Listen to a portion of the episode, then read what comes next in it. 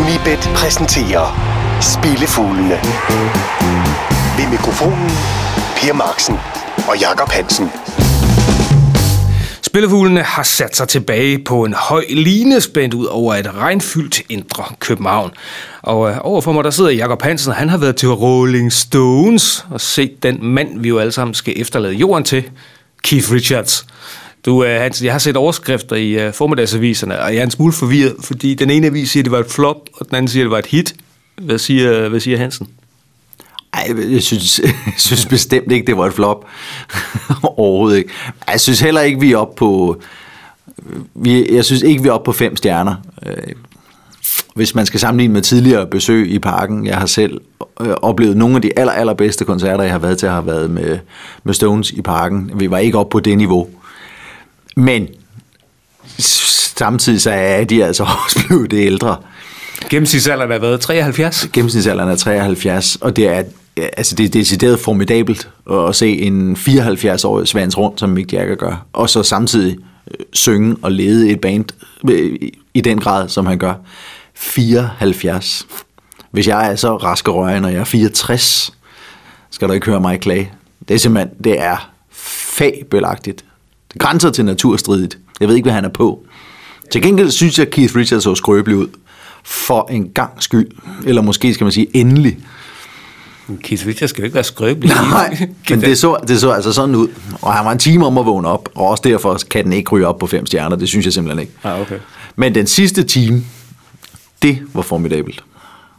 Fremragende. Noget af det bedste, vi har set i parken, og det havde så intet med fodbold at gøre. Det bedste, vi har set i parken siden 4-0 over Polen. Ja. Vi skal tilbage på fodboldsporet. Uh, et hurtigt recap fra sidste uge. Det var sådan en... Uh, det var en af de jævne. Ja, det var det. Det var ikke rigtig min vej. Lige nu. Nej.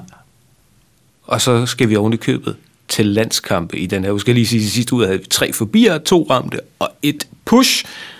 Og det var da Bayern München, de smed en 2-0-føring. Ja, jeg skulle have taget et kryds i stedet for draw no bet. I stedet for 200 bet til 6,75, men det skal jo forestille at være et langskud. Det er jo det. Uh, vi kommer til den her uges program, og vi starter med ugens uundgåelige, og jeg skal sige, at vi optager det her live on tape, som man siger, onsdag formiddag, og Danmark spiller allerede torsdags. Derfor så bliver det ikke den uundgåelige fodboldkamp i det her program, hvis man vil vide, hvad vi synes om uh, Montenegro mod Danmark, så er det fiser over på YouTube-kanalen, hvor vi sidder sammen med uh, Anders Sigdal og klogere os om den kamp. Så vi taler slet ikke om Danmark her.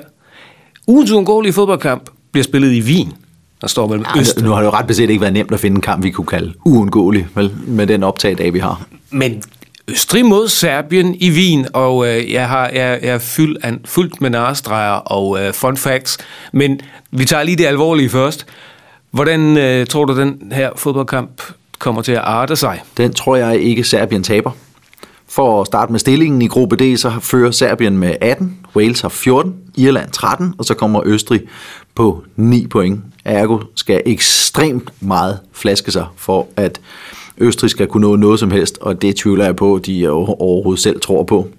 Omvendt er Serbien stensikker på VM-deltagelse, hvis de slipper fra Østrig med en sejr.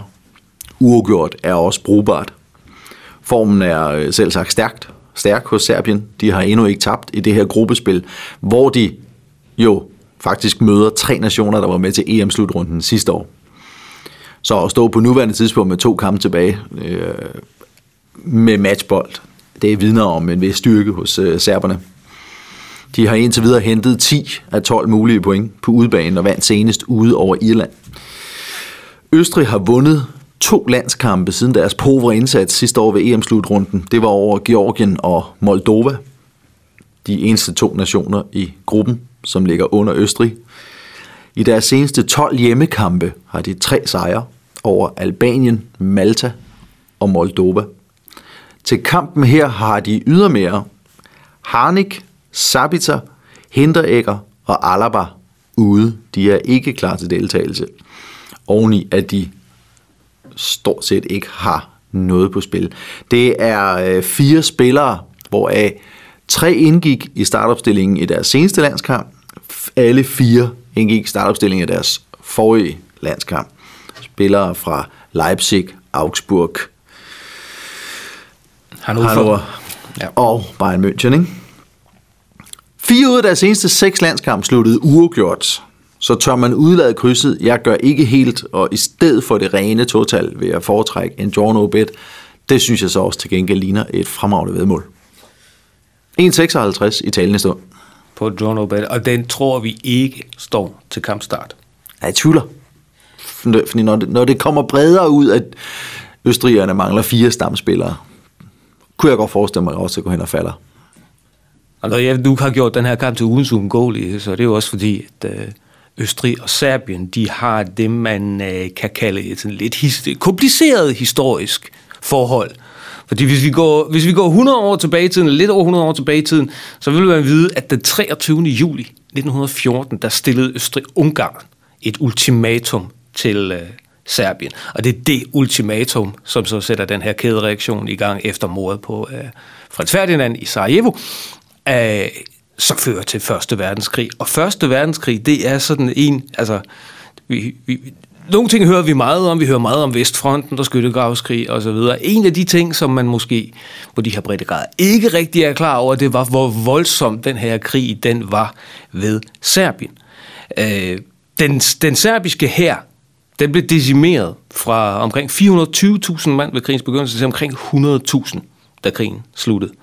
Øh, og man anslår, at kongeriget Serbien, de, uh, de havde over 1,2 millioner døde under krigen, og det var både, det var både hæren og civile tab.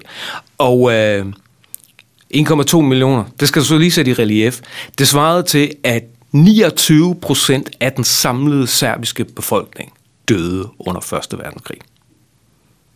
Og øh, Det er seriøse tabstal. det er seriøse tabstal, og langt de fleste af dem var altså i, i blodige opgør med den østrig-ungarske her, og der er, den er fyldt af den ene hændelse værre end den anden, så, så Østrig og Serber, de, de, de har et, et udgangspunkt der for 100 år siden, som er sådan rimelig blodigt. Det skal altså gengæld også siges, at øh, tingene er selvfølgelig er blevet bedre. Vi er blevet klogere, lidt. Øh, serber er rent faktisk den næststørste etniske minoritet, så de er cirka samme størrelse som, øh, som tyrkerne i Østrig. Og det kan man faktisk også se på landsholdet, fordi nogle af de navne, som du ikke fik nævnt her, men som faktisk er østrigske landsholdsspillere, en Marko Arnautovic, en Slatko Junusovic og en Alexander Dragovic, alle tre østrigske landsholdsspillere, de har alle sammen serbiske rødder. Så fik vi lige bundet en ende der. Et par fun facts, når Østrig altså møder Serbien, og den her gang, der bliver det serberne, der trækker det længste strå. Tror Hansen i hvert fald. Du har også et Asian-spil i den her uge, og det er... Ja, der rykker vi til Danmark. Der rykker vi til Danmark, og dem En som... af de få første divisionskampe, der afvikles. Og et, med øh, deltagelse af et af de hold, der var gode ved os i sidste uge, for der havde vi tistet til at score over halvandet mål, og det gjorde de så. Den sad jo stensikkert i det 89. 20. minut. Det var- Vi var aldrig i tvivl. Aldrig. Tisted, de er på udebane, de er i Fredericia. Over tre mål til odds 22. Både Tisted og Fredericias kampe ligger på over tre mål i gennemsnit. Fredericias ligger helt op på 3,64 kasser i gennemsnit i den her sæson. Og det er deres hjemmekampe, som trækker snittet op. For her kan de fremvise 4,4 mål i snit per hjemmekamp indtil videre. Samtidig er det på udebane, at Tisted er farligst. De har scoret syv gange på hjemmebane, men 13 på udebane. De har scoret mindst to mål i alle sæsonens udkamp, men også kun holdt nullet en eneste gang. Sæsonens første møde, spillet i Tisted, sluttede med 3-1 til Fredericia. Jeg spekulerer ikke på, hvem der løber med sejren her, men fire mål igen, det virker ikke fuldstændig utænkeligt. Og det giver så odds 2,20, hvis der falder fire mål eller mere, og indskud retur, hvis de holder sig til tre. Så dansk første division Ja. bliver ugens Asian-spil.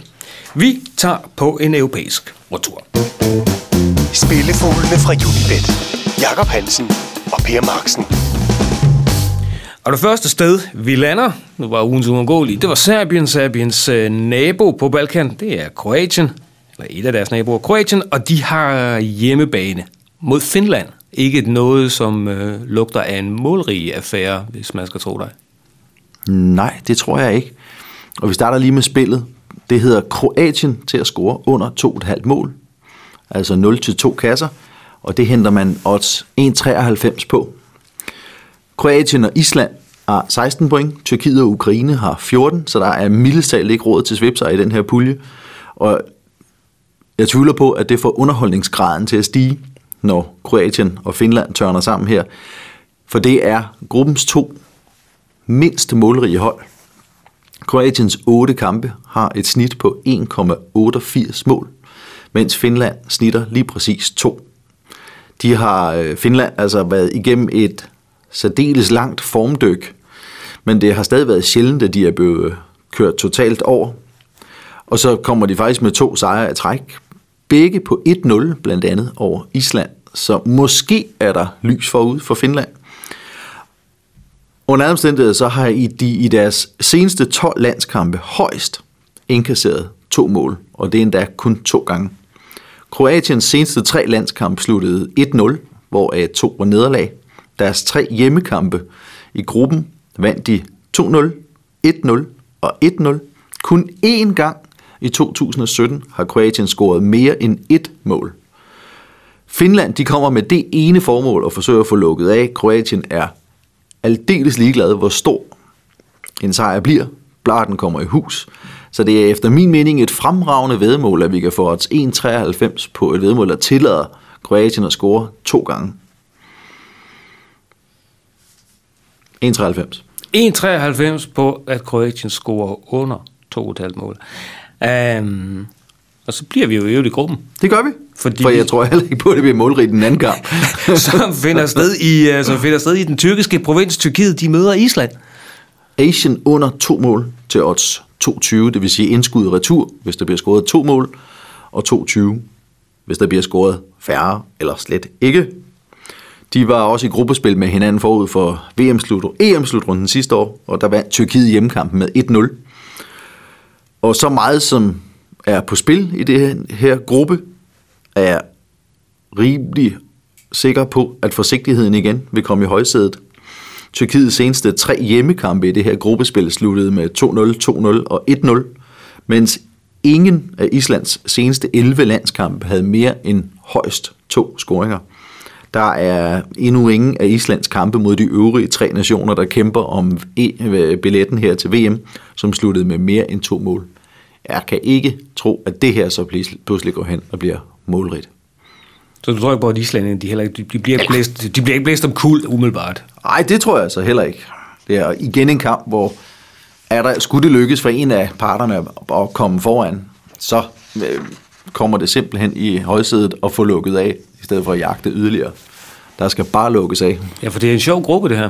Ja, det må, det må man sige. Høj spændingsværdi, men uh, tilsvarende nok så lav underholdningsværdi, fordi uh, forsigtighed frem ja, for alt, ikke? Det virker sådan.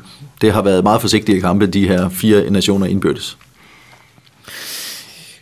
Med den tredje øh, VM-kvalifikationskamp, så bliver der faktisk ikke flere VM-kvalifikationskampe i, øh, i det her program, fordi øh, de to sidste forslag, det sidste stop på vores øh, europæiske rundtur, så skal vi til England.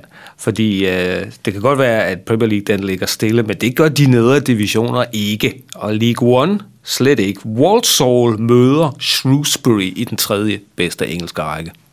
Der tror jeg til gengæld, at der er en god chance for at hente noget underholdning. Shrewsbury har fået en bravende god start på sæsonen med 9 sejre og 0 nederlag i de første 11 kampe. Øh, men det ligner en alvorlig test, de stilles over for i Walsall på lørdag. De har ikke vundet et eneste af deres seneste 11 besøg her. 9 af dem blev tabt. Men jeg skal ikke begynde at spekulere i, hvem der nu skal løbe med sejren. Ikke i så god form, som Shrewsbury jo åbenlyst er. Men vi skal holde øje med målscoringen, som jeg sagde før. De seneste fire møder mellem de her to så mål af begge parter. De seneste tre gange, de har mødt hinanden i Walsall, sluttede det 3-2, 2-1 og 2-2. Og spiller nogle af parterne så anderledes nu, Walsall har spillet syv hjemmekampe i den her sæson.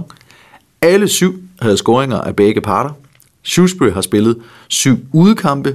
I seks af dem scorede begge parter her i de sidste fem i træk. Så nej, ingen af dem spiller ligefrem mere henholdende lige nu end i tidligere sæson, og derfor synes jeg, at odds 1,76 på, at begge hold scorer, ser yderst fristende ud. Begge hold scorespil fra den øh, engelske tredje bedste række, League One, er hvad der slutter vores europæiske rundtur. Faste lyttere vil så vide, at vi kun mangler én ting.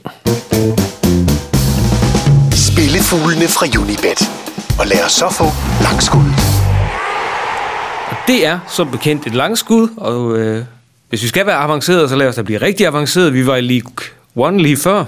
Nu tager vi Gud hjælpe mig til League 2, og vi tager en tur til det sydlige Wales, hvor Newport County hører hjemme, og de møder Yeovil. Er det ikke et brag? Et brag af en fodboldkamp, altså et, øh, et, et fejnsvækker med mål, hvis jeg længe har Du set kunne det. dårligt styre mundvandet, da du så, at det var den kamp, der var langskud i den her uge.